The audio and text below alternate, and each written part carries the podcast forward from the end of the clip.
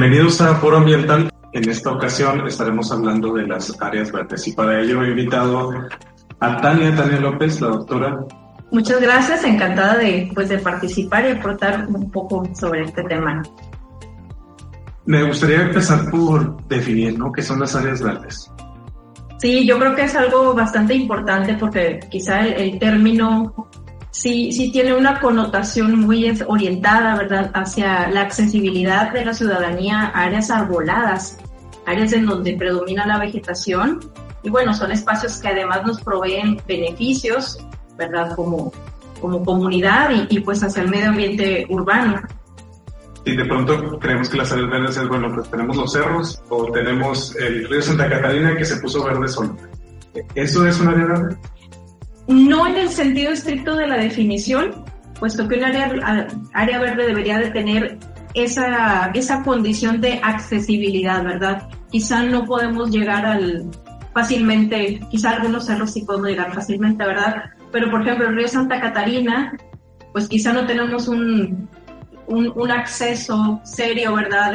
pues te tienes que meter por, por a lo mejor por una lateral y eso ya conflictúa un poco el, acceso. Claro.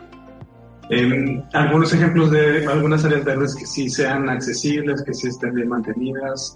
Sí, pues en ese contexto de nuestra área metropolitana, pues tenemos el, el, Parque Fundidora, que es un área que se convirtió en un área verde de una manera muy exitosa, en donde el arbolado afortunadamente está en muy buen estado de salud. Este, es un lugar eh, de recreación muy, muy, este, muy usado por la sociedad. Niños y personas pues, de todas las edades van allá a practicar diferentes actividades. Y tenemos pues, el Parque Niños Cerros también que tiene, que tiene también un arbolado muy interesante. Muy bien. Eh, ¿Cuáles son los beneficios de tener áreas verdes? ¿Para qué nos sirven las áreas verdes? Bueno, pues eh, son muchos son bastantes, ¿verdad? Uno de ellos, y yo creo que el, el, que más apreciamos aquí en el área metropolitana, pues el, y que, y que nos surge mucho, ¿verdad? Que es mejorar la calidad de, de nuestro aire. Entonces, las áreas verdes funcionan como depósito de, carbono, naturalmente hacen una depuración del aire, ¿verdad? Por su, por su mismo proceso. Por otro lado, pues bueno, es bien sabido que en las áreas verdes pues encontramos un microclima. Entonces, en una ciudad como Monterrey, en donde tenemos temperaturas extremas, elevadas, pues cuando vamos a un área verde, pues encontramos esa regulación de temperatura, ¿verdad? Eh, nos ayuda a que la radiación solar no llegue, ahora sí que de, eh, de, sopetón, ¿verdad? Nos permite un movimiento del viento que favorece también el flujo de humedad. Por otro lado, bueno, son zonas de protección de la biodiversidad natural, nativa, ya que son zonas de que brindan alimento, anidamiento, descanso para especies de aves, mariposas, mamíferos, ¿verdad? También eh, promueve la reducción de la erosión, ¿verdad? Cuando tenemos, por ejemplo, viento o agua.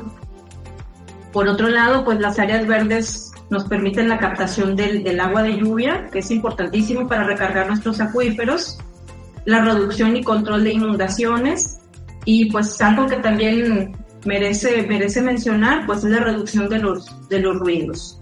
Funcionan como barreras naturales. Ahorita que mencionaste la erosión, me, acuerdo hace unos años en El Salvador, creo que fue hace como una década, un deslave, ¿no? Que todo un cerro se vino encima de una colonia, quedó sepultada la población. Fue, fue un, desastre horrible, ¿no? Pero gran parte de, de, de, la causa de esto fue la deforestación de toda esa ladera del, del cerro. Es correcto, y pues aquí lo vemos aquí en el área metropolitana, cada que hay lluvias, el Cerro de las Mitras y todas, muchas de las calles de, de, las zonas que tienen pendientes por la ladera, ¿verdad?, de, del Cerro de las Mitras, acaban con montones y montones de tierra y ha sido una situación, pues por una mala planeación urbana, ¿verdad?, una construcción en áreas con una pendiente y con un, con un manejo eh, geológico inadecuado. Sí. Pues hay una tendencia, he visto en, Corea del Sur, por ejemplo, la tendencia a renaturalizar los ríos y los arroyos. Los arroyos que estaban pues cubiertos con concreto, que estaban canalizados, están quitando el concreto y volviendo a poner vegetación y piedras, porque pues eso facilita la absorción del agua, lo que estás diciendo detiene la erosión. Y me pregunto si acá podríamos hacer algo similar con el arroyo El Obispo, el arroyo Topo Chico tenemos varios arroyos que están canalizados. Eh, en algún momento yo pienso que se creyó que esa estrategia era correcta y hoy en día sabemos que pues todo lo contrario, ¿verdad? Nos, nos ayuda a que la avenida sea de agua, sea de mayor magnitud y pues obviamente es mucho, mucho peor. Lo ideal siempre será dejar la, a la naturaleza vivir, ¿verdad? Y, sus, y los meandros de los ríos respetarlos, ¿verdad? Muy bien. Eh, eh, estamos en el estado de Nuevo León, ¿no? Sabemos que es un estado industrial, que se, digamos, se promueve mucho la, la industrialización o el desarrollo de, este tipo de actividades de transformación. Entonces, ¿por qué necesitamos áreas verdes en un estado como este? Pues bueno, ya tenemos una, pues una, una referencia. Las áreas verdes, bueno, además de brindarnos estos espacios de recreación, son necesarios para nuestra salud mental, ¿verdad? Eh, y obviamente todo el beneficio eh, que, ya, que ya mencionamos con los servicios ambientales. ¿Qué tantas áreas verdes tenemos que tener? O sea, debe ser un parquecito por colonia, una manzana por colonia, ¿qué, qué tanto? Qué padre sería, ¿verdad?, que tuviéramos 100 metros cuadrados por persona, me encantaría. Pero fíjense, ya tenemos una métrica que la Organización Mundial de la Salud nos aconseja y nos dice que como mínimo debemos de tener por habitante 9 metros cuadrados de área verde o de espacio verde. Dice que el, el valor óptimo sería tener de 10 a 15 metros cuadrados digo, como referencia en, el, en un estudio que, que por ahí este, hace referencia a la Ciudad de México, nos dice que en promedio hay 6 metros cuadrados por habitante. Y en un estudio que se realizó en el 2013 aquí por la Facultad de Ciencias Forestales de la universidad, encontró que en el municipio de Monterrey, por que, es donde se hizo el, estudio, se cuenta con 6.2 metros cuadrados por habitante, muy por debajo obviamente de esos metros cuadrados. Ahora bien, esta, esta distribución de espacios o de áreas verdes pues no es equitativa entre las colonias, ¿verdad? Entonces vemos colonias que sí tienen a lo mejor 7 metros cuadrados por habitante y hay otras que tienen 2, ¿verdad? Sí, si estás por el sur de la ciudad, a lo mejor cerca del río La Silla, pues tiene muchas áreas verdes. Está el mismo parque que está como lateral al, río. Pero si estás en un área como, no sé, por allá Solidaridad, por Alianza, por... incluso acá en la Independencia no había ni un solo parque, cada un parque del, gobierno anterior. Eh, pues está muy, muy mal distribuida el acceso a esas áreas. Así es, es uno, pues es uno de los problemas, ¿verdad? No, no, no está, no está pareja la distribución de esos metros cuadrados. Sí, ahorita dijiste que pues nos aporta salud mental tener un área verde. Estaba dándome la tarea de buscar si esto estaba comprobado científicamente. Y sí encontré estudios. hay un estudio en Holanda por un investigador de apellido Más que dice que eh, se, comparando personas que viven o residentes de áreas más verdes contra áreas menos verdes, y sí mejora, eh, digamos, la, prevalencia de algunas enfermedades, de, pues, enfermedades mentales. Y luego hay otro estudio por Wilson Evans en Nueva York, y ellos compararon el estudio holandés contra el estudio en Estados Unidos y dieron los mismos resultados. O sea, la población que vive en zonas con, pues, con más áreas verdes, con más naturaleza, es una población más saludable. Eh, y esto se ve desde la infancia. Y luego otro estudio por Alcock, ellos midieron específicamente el cortisol, o sea, qué tantos niveles de cortisol tiene una persona en área verde.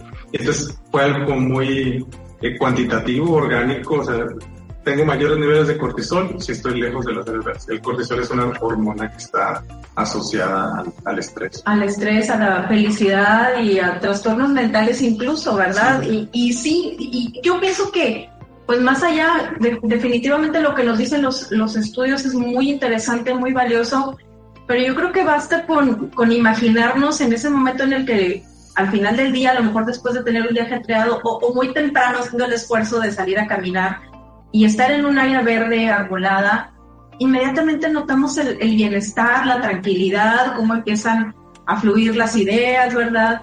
El respirar naturaleza, el, olor simplemente a, la vegetación, el, sonido de, los, de las aves, nos empieza a tranquilizar y nos ayuda a iniciar o cerrar el día de una manera como más equilibrada y nos ayuda a clarificar las ideas.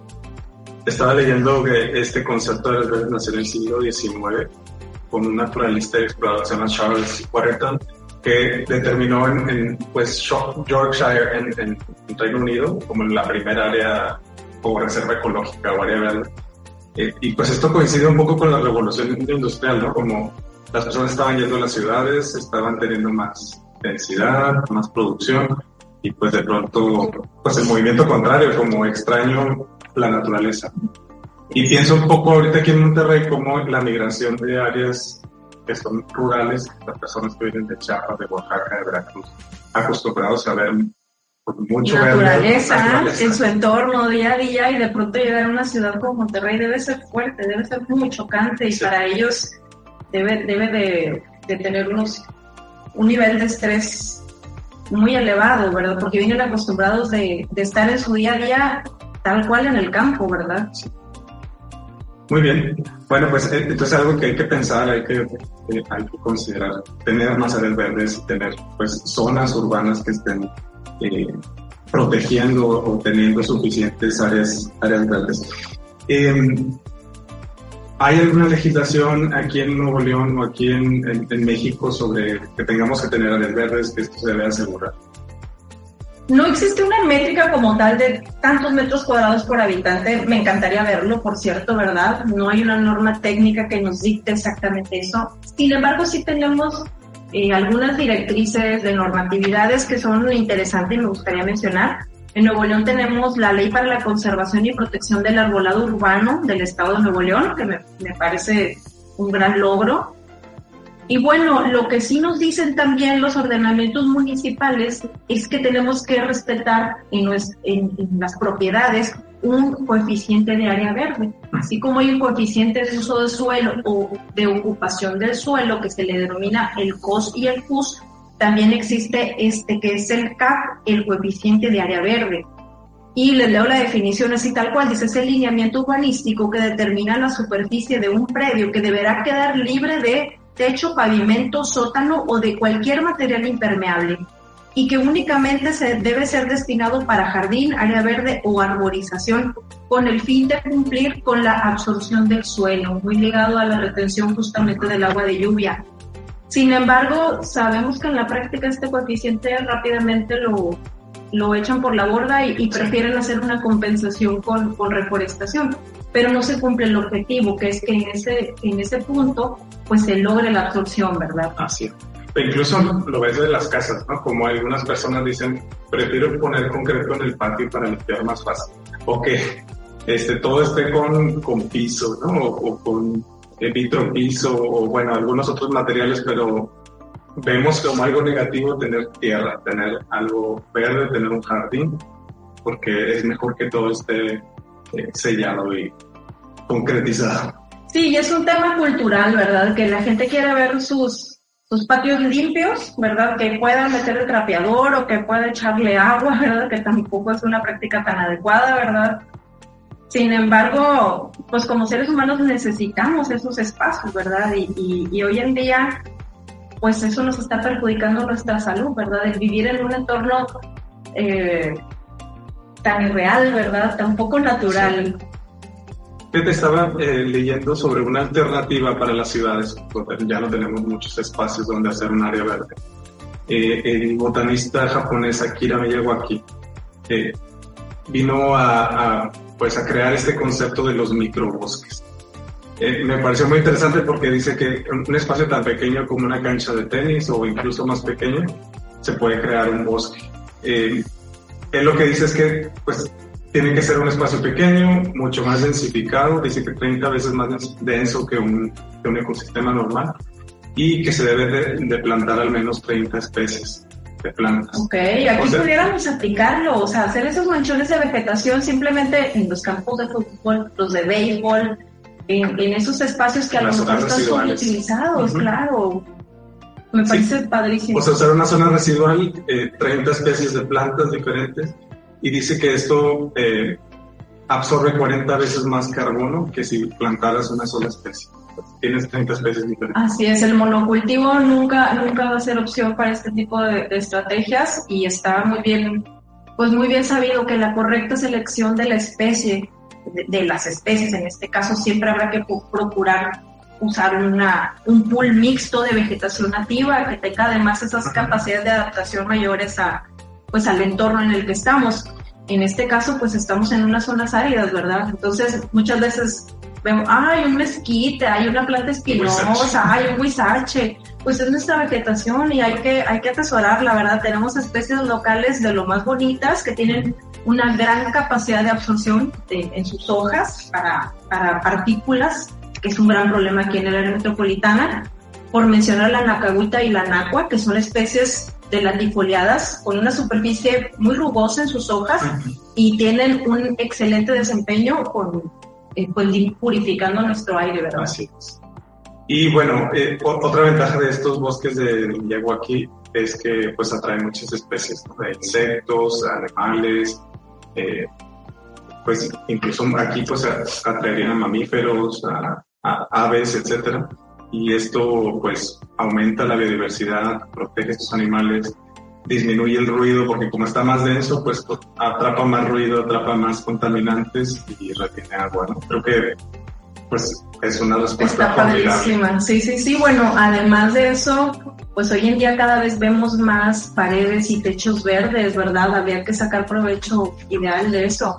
Y hay plantas de interior también que son biopurificadoras y y se tiene ya demostrado con estudios científicos que ciertas plantas tienen mayor capacidad, ¿verdad? Plantas como la arañita, como la gerbera, que son muy comunes en los jardines, tenerlas en el interior de nuestro hogar también nos brindan esos servicios ambientales. Es una muy buena opción. Supongo que disminuye el monóxido de carbono, disminuye el...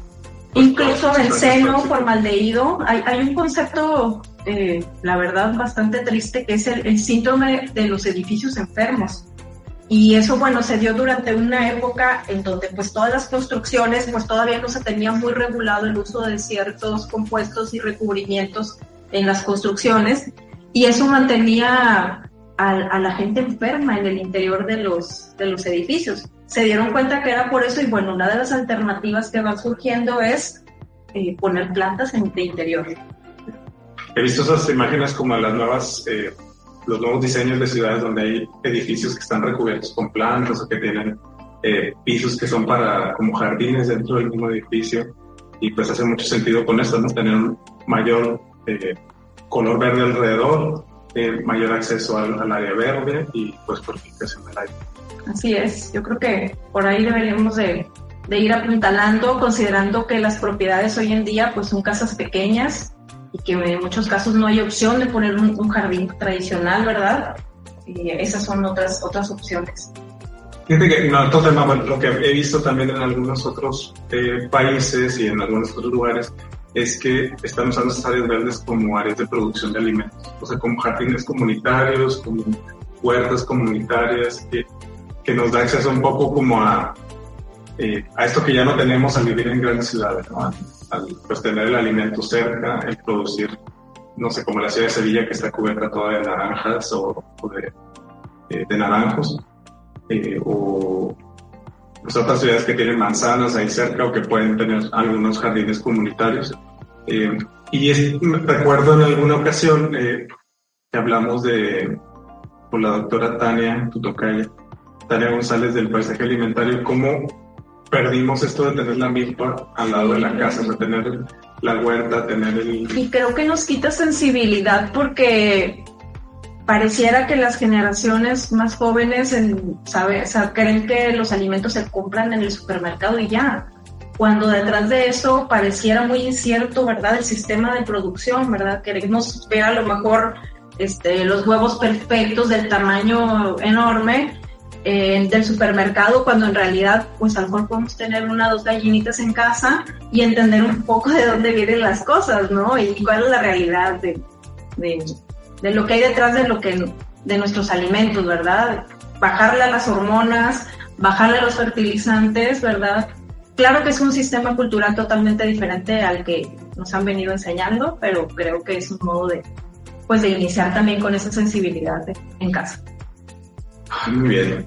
Em, pues como para cerrar, eh, ¿qué nos llevamos de esta, de esta plática? ¿Qué, tres ideas podrías llevarte tú de, de las áreas verdes? Bueno, pues yo creo que, que en principio como ciudadanos pues tenemos esa, pues ese derecho a, tener estos espacios. Para el caso pues los municipios son los responsables de, de, esta regulación, ¿verdad? Los que nos deben de equipar, de armorizar, pero por otro lado, como ciudadanos, pues también tenemos esa responsabilidad de cuidarlos. Si ya tenemos acceso, si ya tenemos nuestras áreas verdes, pues evitar lastimar, este, obviamente a las plantas, aunque sean chiquitas, aunque sean hierbitas, tienen una función en el ecosistema, ¿verdad? Respetar el tema de, pues de no dejar residuos ni esos fecales de nuestras mascotas, eh, pues promover esa cultura nueva de que como en casa podemos quizá tener algunas plantas, aprender a cultivar algo, aprender a, entender, ¿verdad? Esa dinámica química que las plantas hacen por nosotros. Este, y bueno, pues por supuesto que también el sector industrial tiene una gran responsabilidad. Entonces, eh, que las áreas verdes en las industrias tengan esa función y que puedan medirlo a través de indicadores, pues yo creo que es, es un plus, ¿verdad? Que podemos este, pues ir fomentando aquí en, la, en la zona industrial del área metropolitana. Sí, además de todos los beneficios que tiene contar con áreas verdes y, y que las necesitamos, ¿verdad? Las necesitamos para que el suelo no se erosione, para que tengamos un aire, un aire limpio. Así es, esos eh, servicios ambientales que son intangibles, son intangibles y además son imponderables. Entonces es ahí donde como que no entendemos, creemos que todo es gratis, cuando en realidad cuando nos hace falta agua, por ejemplo, como lo estamos viviendo ahorita, pues es el resultado de, algo de algo que pues no se gestionó correctamente, ¿verdad? Muy bien, pues gracias Tania por este tiempo. Eh, y gracias a ustedes por haber escuchado esta emisión de Foro Ambiental. Búscanos en las plataformas como Spotify, Apple Podcasts y YouTube como Foro Ambiental y a través de la página www.foroambiental.com.mx. Pues les agradecemos haber compartido con nosotros tus minutos de creación y conciencia en este Foro Ambiental. Eh, estuvo conmigo Tania López para servirles. Muchas gracias por escucharnos. Y Emanuel Treviño y les esperamos en la próxima emisión.